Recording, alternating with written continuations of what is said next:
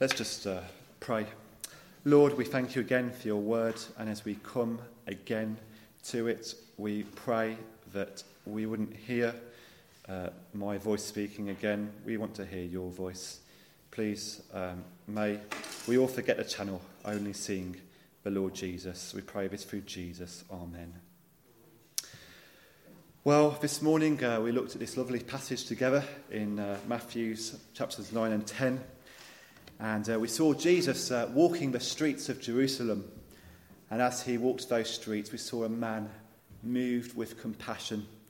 And the whole of his innermost being was moved with compassion as he sees sheep without a shepherd. You know, such was his love for lost people. And throughout the whole life and ministry of Jesus, we find such love. And we said that Jesus was coming to the end of his ministry on earth. In a year, his work on earth would be finished. He will die and ascend. And he's asking these questions.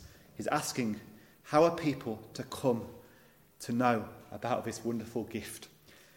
Who's going to introduce lost people to Jesus, the Good Shepherd?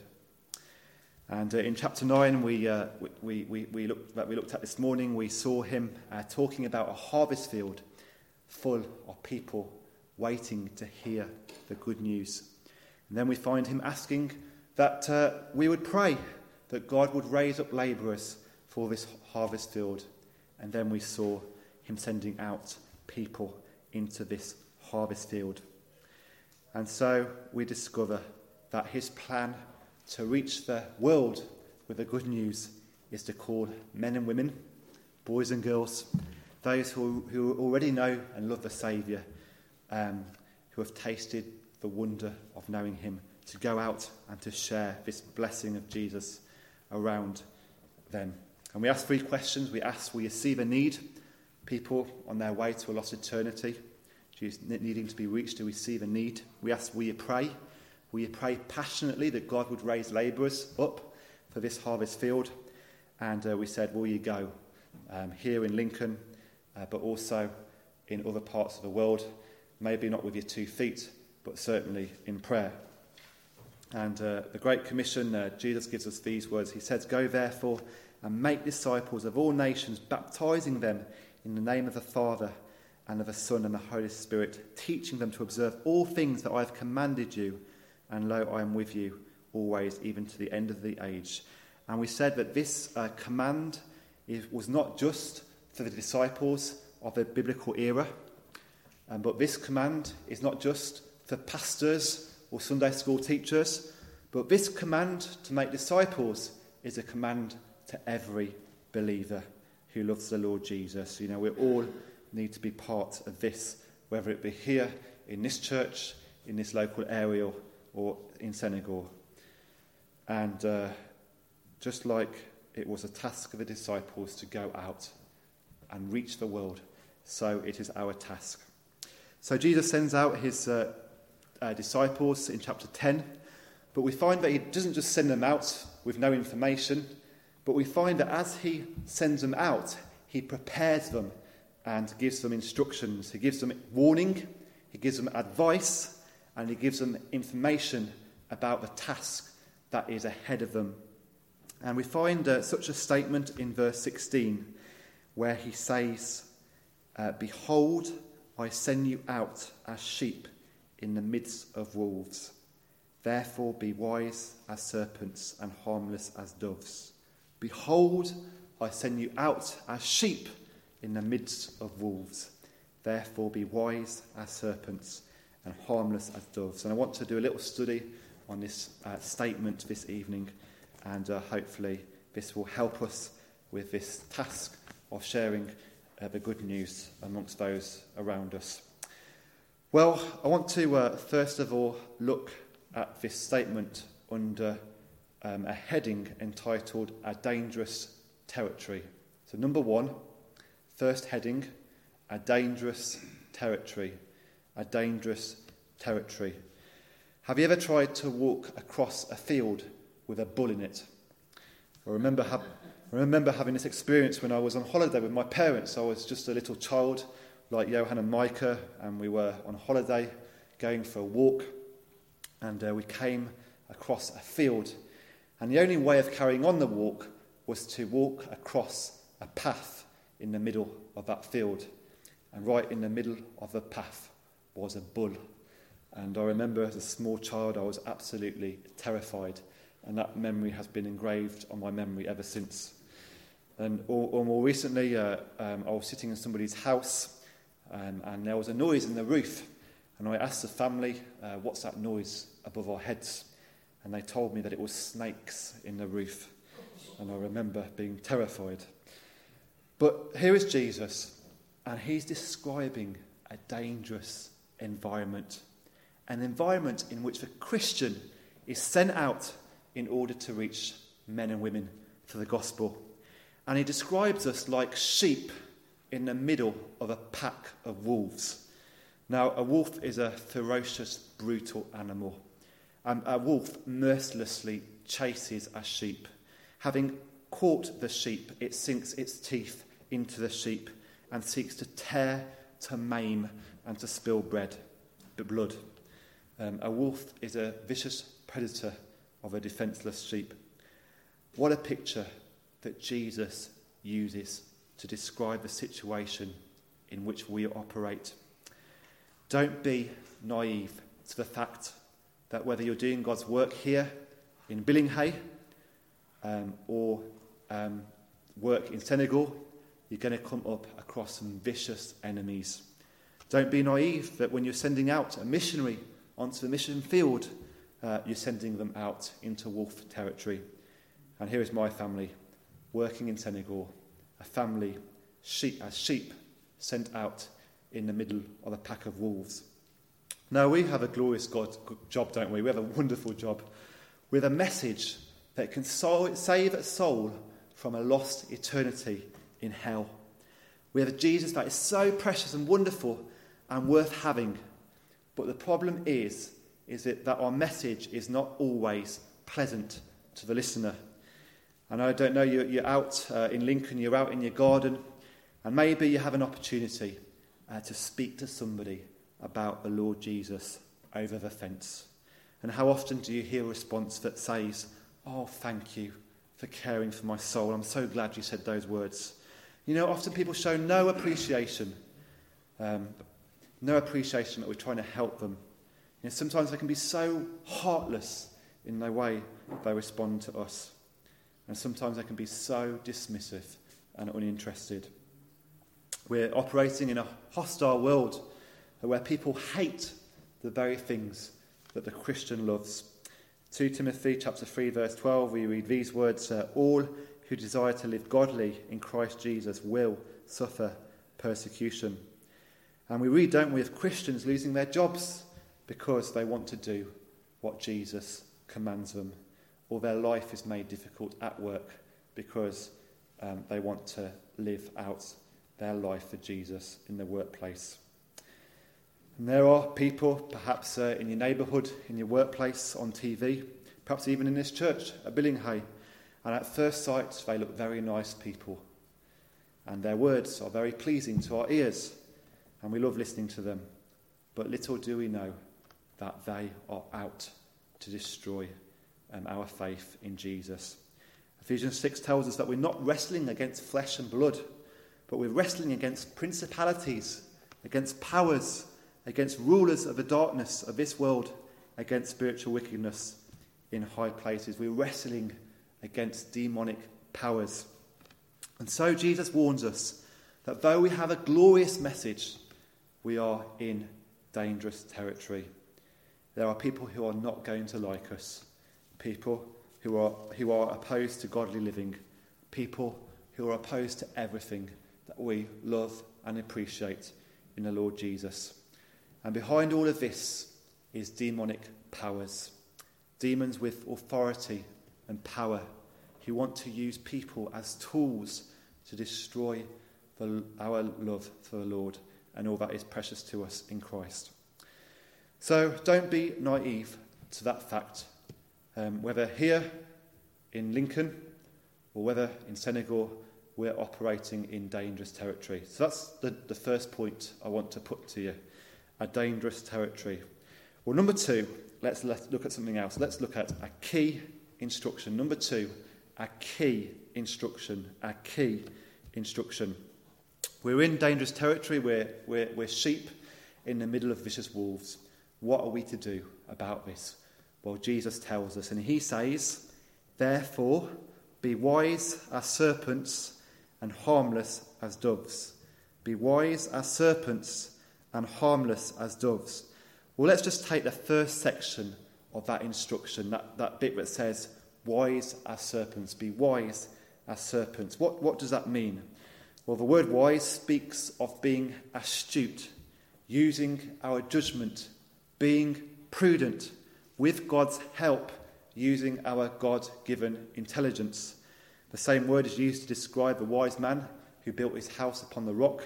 The same word is also used in the parable of the 10 virgins to describe the 5 virgins who remembered to bring extra oil. And so Jesus says to be wise. And he doesn't just say be wise, but he tells us that we're to be as wise as a serpent. Now, I read recently that a serpent has flourished and multiplied more than any other animal on the planet. And that's hard to believe living in England, because we don't see them very often. But I can tell you that certainly in Africa, you'll find plenty of serpents there. And they are certainly multiplying. And maybe that's to do with its cunningness. It's amazing how a serpent uses its senses. He's constantly trying to figure out what's going on around him. He uses his tongue to detect heat. It's constantly bobbing that tongue in and out of its mouth, trying to figure out what's going on around him. It's using its eyes. His eyes are positioned in its side of its head, so it can look forward and backward without having to turn its head. And then, based on what he senses is going on around him, the serpent uses his intelligence to act.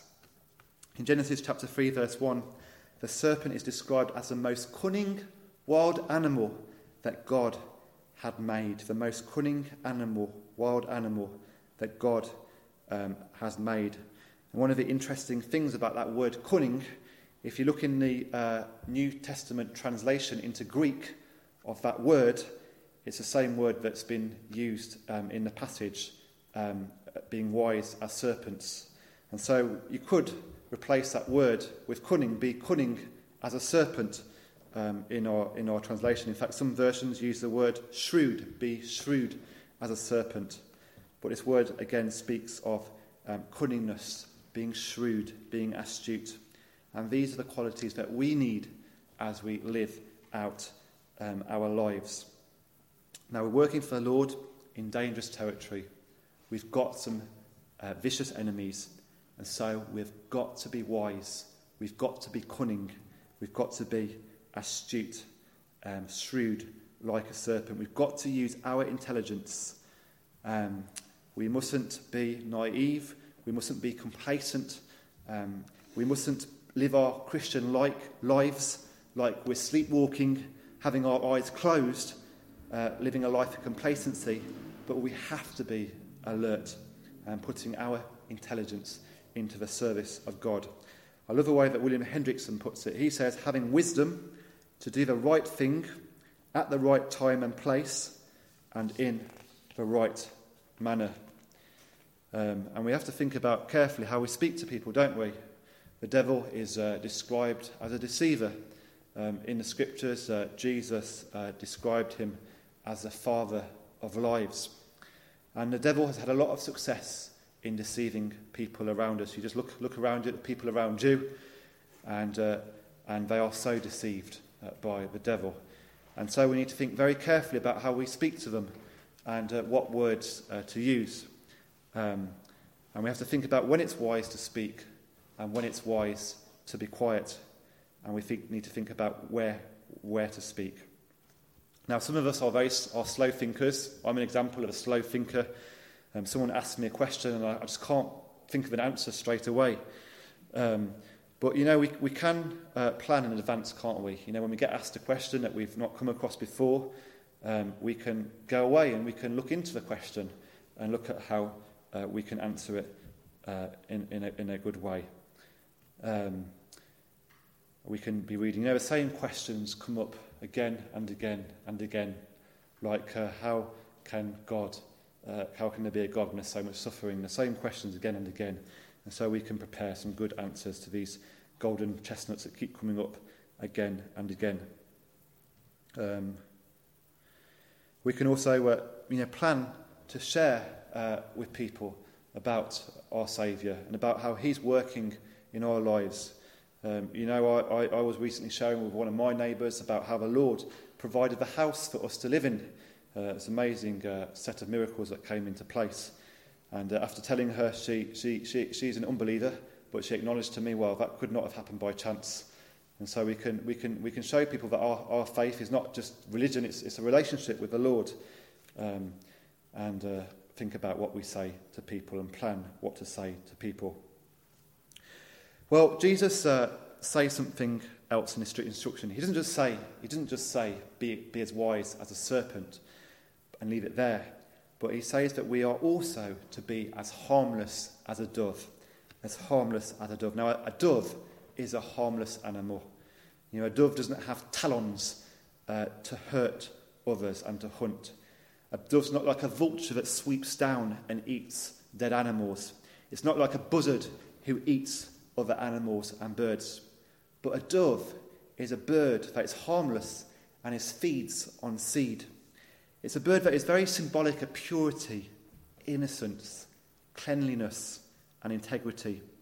It's interesting that at the baptism of Jesus, the Holy Spirit descends on Jesus in the form of a dove. You know, a bird unsoiled, not dirty, a bird that's pure and clean and harmless. And so whilst we are to have the craftiness and the shrewdness of a serpent, that characteristic has to be consistent with integrity, purity, and holiness. Now, Jacob in the Bible is an example of somebody who was very shrewd and very clever. You know, Jacob was very successful in stealing his brother's blessing. He was a very good example of being as shrewd as a serpent, but he's a bad example of being harmless as a dove. You know, he wasn't pure, he wasn't innocent, was he, in the way that he stole that blessing. He lied to his father. The devil is another example of someone who is shrewd and clever in the way that he tempted Adam and Eve in the Garden of Gethsemane. He was certainly cunning as a serpent, but that cunning and cleverness was mixed with wickedness and sinfulness and filth. Well, we need shrewdness, intelligence that is pure and void of evil. It was God who made the serpent the most cunning animal, and we need both that cunningness and mixed together with purity and void of evil. Now, it's interesting, when the Bible talks about living sinless lives, it doesn't just talk about living without sin. It talks about us living blamelessly, living a life that is blameless. And the word blameless is more than just about not sinning. Blameless is acting in such a way that it's impossible for anyone to pin an offence and accuse us of wrongdoing. Having a character and an integrity that cannot be brought into question, such that people have the attitude that there's no point in laying an accusation against you, because that would be pointless. You just act in such a clean and pure way, because you're so, and they see you as just being so not guilty. To give you an example, a friend of mine works in an office, and he was telling me that whenever he has a meeting with a female colleague, he will always leave the door open. Now, it wouldn't be a sin for him to close a door, but he leaves the door open so that no one can accuse him of doing something wrong. And so that is an example of not just sinning, but also being blameless. So this is what we're talking about when Jesus talks about being innocent like a dove. Philippians 2 verse 15 talks about being blameless, without fault, in the midst of a crooked and perverse generation, among whom we shine as lights. Ephesians 1 verse 4 talks about us being chosen before the foundation of the world to do what? To be averagely good? No. We're chosen to be holy and blameless in his sight. Paul, writing to Timothy in 1 Thessalonians 3 verse 13, writes, "May the Lord make your hearts blameless." And blameless is a criteria that we have to consider when it comes to appointing deacons and elders in our church. And you know, as we go out to preach the gospel, who are we representing? Who are we an ambassador for? Well, it's no other than the Lord of Lords, the King of Kings. Now, it would be one thing, wouldn't it, to be an ambassador of the United Kingdom? Imagine going out and speaking on behalf of the UK. But think about also, you know, what a responsibility it is to be an ambassador of Jesus Christ, to speak on behalf of Christ. And everything we say has got to represent what Christ stands for. Everything we do has to be consistent with Christ-likeness.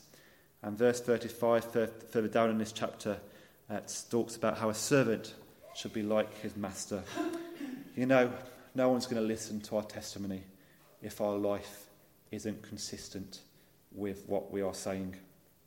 So Jesus tells us that though that we're on dangerous territory, we've got to be wise as serpents and harmless as doves. It's interesting, isn't it? You wouldn't naturally put the characteristic of a serpent and a dove together, would you? But that is exactly what we've got to do as Christians, both together. Study the life of Jesus. What an amazing example of somebody who was wise as a serpent and as harmless as a dove. Sometimes Jesus chooses to stand and to speak. Other times he chooses to slip away from persecution. Matthew 22, where we have some religious leaders and they're bringing questions to Jesus, not because they are genuinely interested in a response, but because they want to trick and trap Jesus in his words, and how wise he is in the way that he answers their questions. And the same thing goes in England, doesn't it? You know, there are people who ask the question, what do you think of gay marriage? And perhaps some people ask that question out of a genuineness to understand and to listen. But there are others who ask that question in order to trap us and to destroy us, and how wise we need to be as we respond to such questions. Like Jesus, who answers wisely and prudently the religious leaders of his day. Jesus also was a man who ministered in such a way that sinners and tax collectors were attracted to him. So also do we, winsome and wise. Apostle Paul also is another example of somebody who was wise as a serpent and as harmless as a dove. You know, Apostle Paul, he would study the beliefs of the people around him in order to preach to them and to start where they are at. In Acts chapter 17, he's studying the religion of the Ephesians and he discovers an altar that's addressed to the unknown God. And so he takes the altar and he uses it as a platform to launch off and speak to them about the God who made the heavens and the earth. And we can do the same, can't we? We can study the beliefs of those around us. Paul was also a man who was innocent and pure and harmless as a dove. Acts 24 verse 16, we read these words. He says, "I myself always strive to have a conscience without offence towards God and men." You know, Paul didn't want to just live a life that was clean with respect to God and his law, but he wanted to live a life that would not create an offence before man. And we see him talking about not eating unclean meat like pork in front of Jews who believe it's wrong. Not because it's wrong for him it would have been wrong for him to eat pork, but he does it in order not to cause an unnecessary offence before man. Wise as serpents, harmless as doves. We're ministering in dangerous territory. Don't be naive to the fact that we have some vicious enemies opposed to everything that we love in Christ, who want to destroy us like a wolf seeks to destroy and devour a sheep. What can we do to be more wise and more harmless in the mission field that God has placed us in? Well, please don't just go away this evening and do nothing. Examine yourself. Have a think. Talk to other people here. You know, God has made us a body, hasn't he? And so we can bounce ideas of each other and help each other in this task. Christ is sending us out to spread a message that is of value and of worth.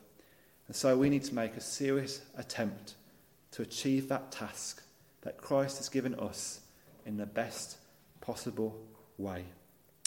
Well, may the Lord help us to be wise as serpents and harmless as doves. And may the Lord help my family as we seek to do that in Senegal.